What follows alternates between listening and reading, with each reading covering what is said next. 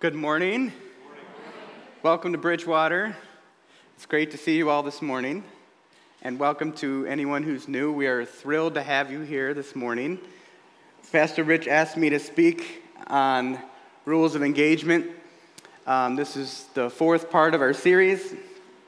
And, uh, you know, as we go into this, um, what we've been talking about has been like, how do we get through conflict with those we love and maybe those we wish we didn't hate? the happiest moments that we have in life are often to do with relationships, but also the hardest and most difficult moments in life also have to do with relationships. So, how can we build better, lasting relationships? So, as a review, the past three weeks, rule number one your goal is conflict cannot, your, your goal in conflict cannot be to win. If your goal is to win, it's going to get messed up. And it can't be to avoid the conflict either. Your goal must be to please God. People tend to respond sinfully when they're sinned against. Rule number two your, you must focus on your part of the conflict, not what the other person is doing. Remember, the biggest enemy in conflict is you. James 4 tells me that it's my, the desires within me that drive my conflict. Rule number three humbly ask for forgiveness. And that's one of the most powerful remedies in resolving conflict. There's a big difference between an apology and asking for forgiveness. An apology is, you know, for something that you did that was accidental or unintentional. Um, asking for forgiveness has to do with something that you've done wrong, and you're saying, please forgive me. You're owning it. And forgiveness has to do with moral wrongs that, you've been, that you have done. And it's not conditional. It's not something where it's like, okay, well, you know what? I'll forgive you if you do this. No, it's not conditional. Regardless of what the other person has done, you forgive. And our last one that we're going to be dealing with today is to uh, gently confront. Now, for some reason, for most of my life, I've always been the one selected to confront people. And let me tell you, I don't like conflict. Um, I would rather avoid it at all costs. Um, I just don't like it. I never did. Um, and then, but what happens, and mo- mostly because of my career in counseling, but um, I, I can recall a time where I was doing group counseling and there were other counselors there. And whenever there was a difficult thing that nobody wanted to address with a particular client, Kurt, hey, hey, you want to go say this to this person? No, not really, but okay, you know, I, I, I do it. And, um, and, and, usually it turns out pretty well because I'm generally um, a gentle person. Um, and so people tend not to get mad at me. Sometimes they do. Um, but the approach uh, that we need to have when it comes to conflict is that we need to have a gentle approach. Um, one of my favorite scriptures is um, But the goal of our instruction is love from a pure heart and a clear, clear conscience and a sincere faith. If that's the goal of our instruction and that shapes the way we avoid conflict, then that's going to make a huge difference in how others respond to us when we confront them. So, conflict is not just about you, but you're not ready to deal with the conflict until you've dealt with you.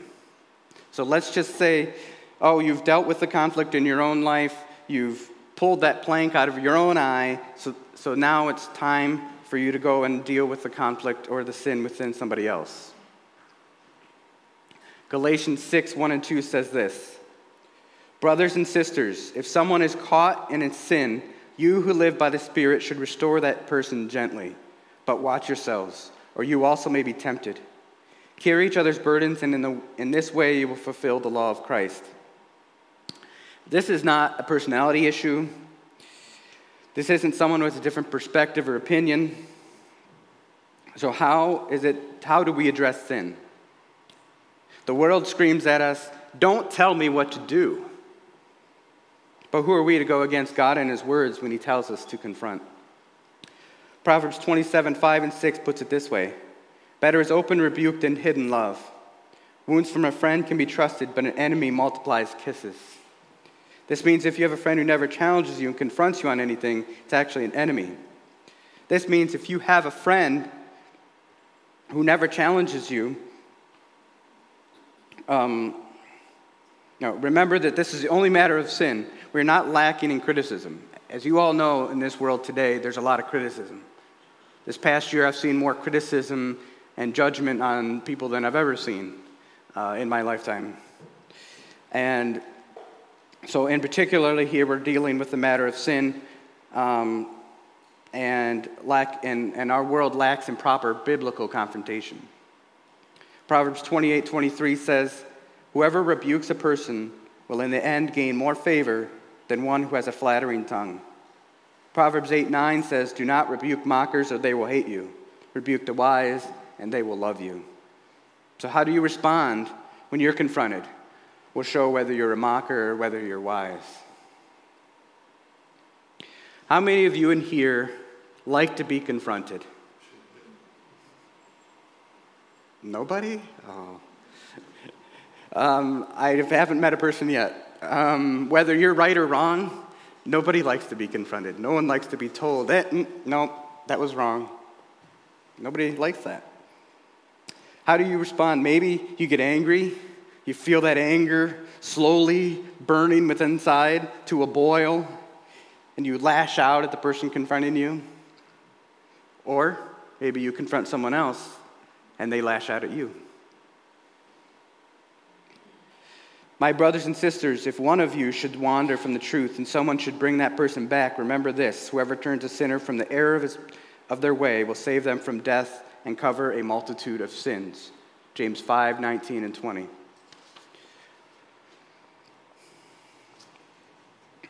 Again, we're going to go back to Galatians 6 1 and 2. Brothers and sisters, if someone is caught in a sin, you who live by the Spirit should restore that person gently, but watch yourselves that you may also be tempted. Carry each other's burdens in this way, and you will fulfill the law of Christ. Pay attention in that verse where it says, if someone is caught in that sin, you who live by the Spirit should restore that person gently. It doesn't say, you who are enraged should restore that person gently. Right? How many times do we confront when we're feeling enraged? But we need to take note of that and recognize that God wants us to be walking in the Spirit. We're going to talk about some practical tips on how to deal with uh, gently confronting, but if you're not walking in the Spirit, then God's not the one directing here. And that's really, really important. We need to look in the mirror of conflict. Need, um, as I think about this, I think of um, a confrontation I had with someone at one point, and um, everything I was saying to this person, I was giving them scriptures, and I was telling them this is, these are things that they need to do. And then they were taking what I was doing with the person they were in conflict with, and they were bashing that person over the head with what I was telling them to do. And I'm like, wait a second. We could even use the scriptures could be used in that way to try and bash someone over the head instead of trying to gently love on them. And that's what this person was doing. And I said to them, um, I, I shared Galatians chapter 5 with them. It talks about walking in the Spirit. The fruit of the Spirit is love, joy, peace, long suffering, kindness, goodness, faithfulness, self control. In other words, the fruit of the Spirit, that's the evidence or the litmus test of whether the Spirit of God is working in my life, those qualities. So if you're going to confront someone, recognize that this is what needs to be going on in my life. These are the characteristics that I need to be representing if I'm walking with the Spirit. And I said to this person, These are not evident in your life. that you're not walking in the Spirit. That, so this conflict is not going to get resolved. So, we need to be walking in the Spirit. So, but practically, how do we do this? Confront in a way that doesn't result in a fight. If you enjoy confrontation, you probably should never do it. Okay? Um, biblical confrontation is difficult for a Christ follower. Biblical confrontation lives at the intersection of loving a person and hating their sin. I love you, and I know that your sin is hurting others, and it's hurting you. Your harshness, your lies, your pride, your wounding words, they don't just hurt others, they hurt you. And if I love you, I'm going to do what I can to stop you from continuing to hurt you. Because I love you, I can't ignore this and let it go and continue to let you hurt yourself and rack up more judgment from God on yourself. So, how do you know when and how to do this? Here are three steps to take. Number one, deal with your part of the conflict first. In our pre- the previous messages, this is something that, that we've dealt with. Um, we've talked about it a lot already. But no matter how small you think it is, you need to deal with you first. What's, what's going on with you? Is there anything going on with you? What's, what, what responsibility do you have in this conflict, and you need to own that? So deal with your part of the conflict first. Number two, overlook what you can when you can. Proverbs 19:11 says, "A person's wisdom yields patience. It is to one's glory to overlook an offense." 1 Peter 4:8 says, "Above all, love each other deeply, because love covers over a multitude of sins." Proverbs 10:12, "Hatred stirs up conflict, but love covers all wrongs." Proverbs 17:9, "Whoever would love foster love covers an offense." but whoever repeats the matter separates close friends. So, who are people who overlook faults most easily? Patient people. Wise people are patient people. Patient people are quick to forgive. Patient people can put people, put themselves in someone else's shoes and try and understand. And then godly people. A godly person is someone who imitates God. Psalm 103, 8 to 10 says, The Lord is compassionate and gracious, slow to anger, abounding in love. He will not always accuse, nor will he harbor his anger forever. He does not treat us as our sins deserve, or repay us according to our iniquities. This is what God is like. If you are like God, you are patient, slow to anger, compassionate, and gracious. You're not an accuser, you're not one that's trying to pay people back for what the wrongs that they've done to you. And the next one is humble people. They see their own faults and brokenness. A humble person overlooks the faults of others because it's not about him or her. He doesn't take offense quickly because he's not obsessed with what you or other people think of him. If you are easily hurt and offended, you find that you're in that state often. Here's, here's might be a good verse to memorize Ecclesiastes 7 21 and 22, which says, Do not pay attention to every word people say or you may hear your servants cursing you, for you know in your heart that many times you have cursed others. That's a humble person's perspective. If you've had your feelings hurt often, and this has happened to you all your life with many, many different kinds of relationships, there's potentially two things going on here. Either you pick terrible friends or um, you're easily offended. People who are easily offended struggle to overlook faults and then tend to be impatient and proud people. So now we've talked about how we've talked about overlooking faults, right? But God also tells us to confront. So when when would we know that we sh- what we should confront or not confront? Bible c- commands us two different things. It says confront and it says overlook. So what do we do with that? When do we confront? When do we overlook? We're going to take a look at six questions that are going to help you figure that out.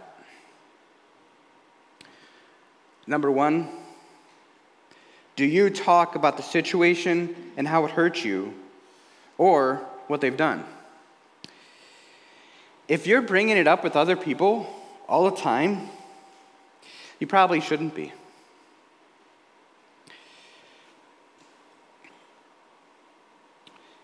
You probably should be bringing, you should, if you're bringing up with other people, you probably shouldn't be. And you should be talking to that person directly. So, first one, do you talk about the situation, how the hurt that's been done? Has it damaged your relationship with him or her? Number three, do you find yourself thinking about it days or weeks later?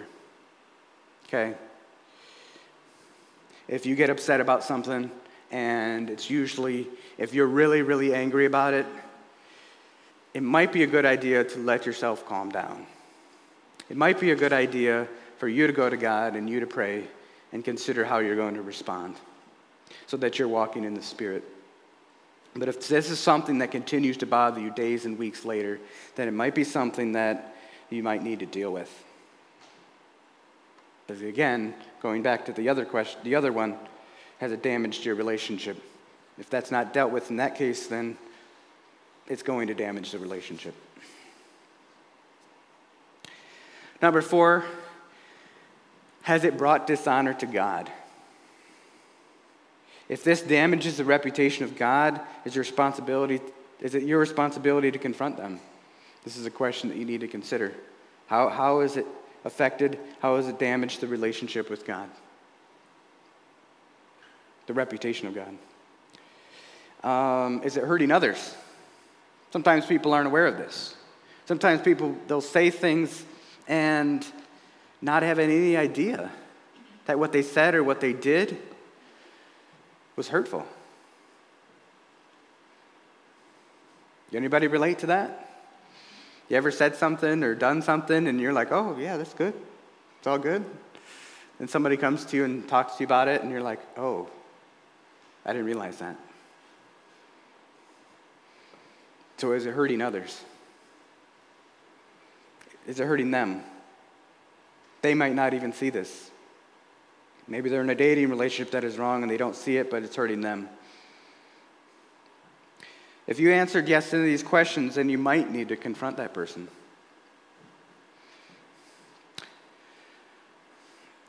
We want to gently confront. Once again, Galatians 6 1 and 2. Brothers and sisters, if someone is caught in sin, you who live by the Spirit should restore that person gently.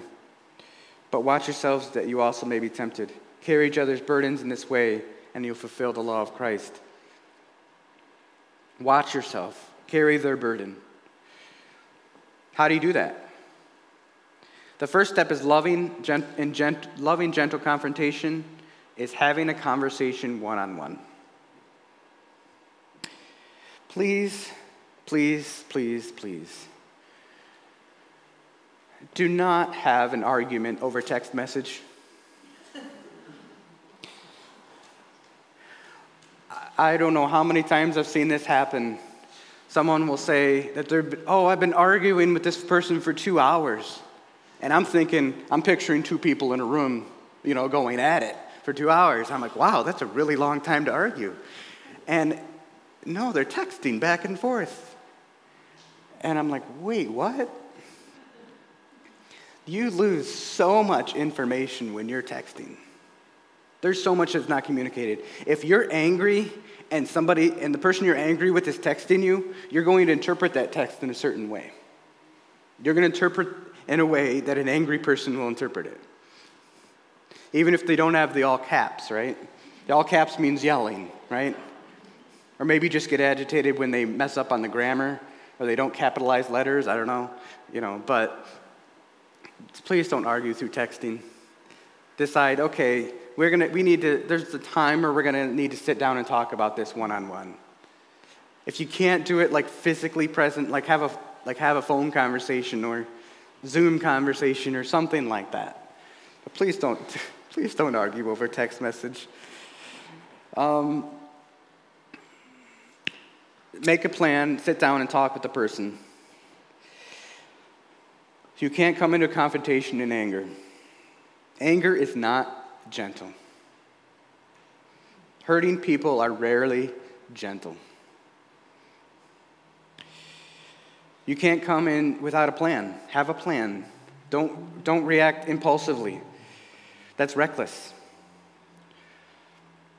Reckless people don't think things through and they don't have a plan. Your words will either be a help to heal the relationship or they'll be full of hurt and it will harm the relationship. So, with that being said, how do I confront gently? OIC. Observation, interpretation, confirmation. Observation. You want to observe what are the facts, okay? What was actually said here? And understanding that there's a lot of emotion involved here, so it might take some effort to really consider what, what actually occurred in this conversation, in this conflict. When you share this part, there really shouldn't be any argument. Sometimes there is, um, because we're f- trying to focus on what are the objective, observable facts. There may be reason why it looked like it did, or facts you don't know. But when you begin what with is actually happened without exaggeration and without fuzzy feelings. So that's the first part, observation. The next part is interpretation. This is where it really gets fuzzy. All right? Here, this is based on what you assume about what was said. I don't know about you, but sometimes I quickly jump to the assumption in a conversation, especially if, I'm, if I get worked up about it. This is where humility comes in. You need to be open to how the other person interprets those facts. So if you had a conversation with someone and they are beginning to misinterpret things or interpret things differently then you, recognize that, have some humility and recognize that, that you may be wrong in this. A person may insist that you said something you know in your mind that you did not say. Anyone ever experienced that? You said this, you did. Wait, what? I remember saying that.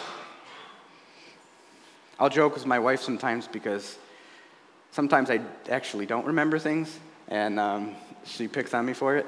Uh, I don't remember you saying that. Yeah, so it happens to me sometimes. Um, did you ever wonder um, how family members who don't talk to each other anymore have two, two completely different ideas about what actually occurred in a conflict? People haven't talked to each other for 20 years. Something happened. They both have an interpretation of what happened, and they know beyond a shadow of a doubt that they're right, and the other person's lying. How does that happen? Something happened. People said certain things, but what happens is in the interpretation of those things. What happens is we all make assumptions about what occurred. And then if we don't have a conversation, then those assumptions they become truth. So you're not likely to convince that person after 20 years that what occurred was different than what they thought because those assumptions have been allowed to become truth. So it require if you're engaging in this, especially if this is a long distance type of conflict, then it's going to take some time and it's going to take some humility on your part. And it's going to take you walking in the Spirit to be able to do this. Now, understand that our discussion today is dealing with sin. But these principles can be applied in any conflict. The last stage is the confirmation. Is that true? Am I looking at this right? So, after you're all done with the interpretation part, is that true? Is this what happened? And you get some sense of confirmation. Yep, that's how it went down. Nope, you're completely off base. And be ready for that. And if a person says, nope, you're completely off base, then okay, then help me to understand. Help me to understand what you're talking about and what you're going through. Here's an example a family dinner, to, a family has dinner together. The husband blows up. He's short tempered, he belittles one of the kids, and is sarcastic. Afterward, he pulls, he pulls himself, his wife pulls him aside and says, Why are you such a jerk? You need to go ask forgiveness of our kids for being so harsh and angry with them tonight. Now, that's the normal way that we deal with conflict. But what if she took the OIC approach? Gentleness. She softly asks, Honey, can we talk about tonight? Observation. You were upset tonight at the dinner table. You said Daniel was a sissy, and then he started crying. You raised your voice several times, especially after dinner when Ryan wasn't helping clear the table. That's observation. Then she moves to interpretation, humble interpretation. It seems to me that the last several days you've not been yourself. I don't know if something is wrong at work or what has wound you up, but it seems like there it seems like the way you were responding to the kids is not the way you want to come across and relate to them. Then the confirmation. Am I right? I can't read your mind, please tell me. You see the difference between those two responses? I would be angry if a person responded to me by calling me a jerk. Wouldn't you? It is, it's very important how we respond. Um, there's two, two skills that are important to learn. One's called assertiveness, the ability to express how you feel and what you want, and the other is called active listening. And that's restating um, in your own words what you think that the person said, and then asking for a confirmation. Am I understanding you correctly? For example, you said that you wanted to go to the beach this weekend, and later told me to go fly a kite. It doesn't seem to me, it seems to me that you're upset with me. Was it something I said? I feel confused. Please help me understand. Getting mad is so much easier. OIC takes skill, humility, and practice. But it always goes better. Why? Proverbs 12:18 says the words of the reckless pierce like swords, but the tongue of the wise brings healing.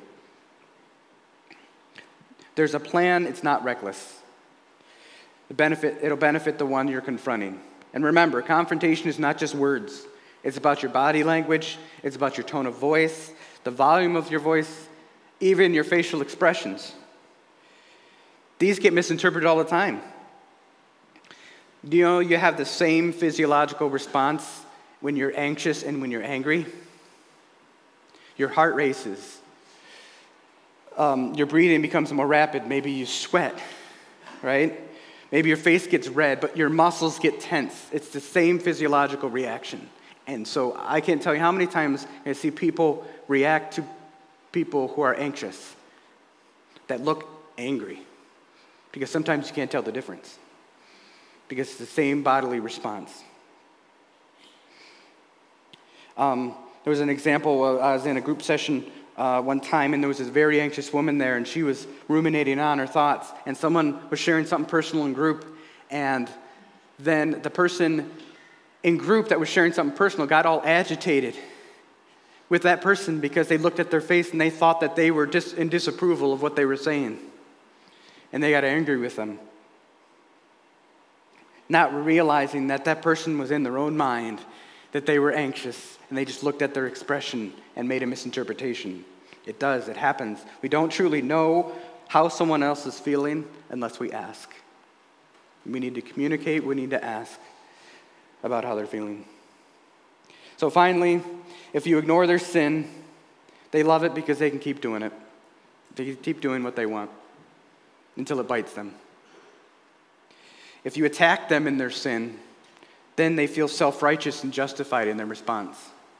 Oh, you did that to me? Well, this is what I'm going to do to you. But a gentle, loving approach is unusual and much more beneficial. Here's the bottom line when you confront, confront with love and gentleness. Every conflict provides you with an opportunity to please God. Every conflict provides you with an opportunity to love others. God doesn't give us all the rules so that we can clean up our act, so that He can love us. God gives us these rules because He already loves us. Pleasing God isn't good for God, it's good for you. God doesn't want to take something from you, He wants something for you. So, what does your next step look like? What does that mean for you today? Right now? Let's pray. Dear Heavenly Father, I thank you for this day. Thank you for how much you love us and care for us. And Lord, I just pray that uh, you would help us. God, we need to be walking in your spirit. We need to be following after you in order to gently confront others, in order to have good relationships, relationships that are pleasing to you. I just pray that you help us. We cannot do this without you, Lord.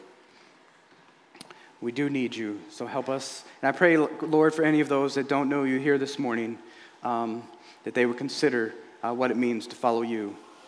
And um, I thank you for how much you love us, God. We can never give back enough for how much you've given to us. And pray these things in Jesus' name. Amen.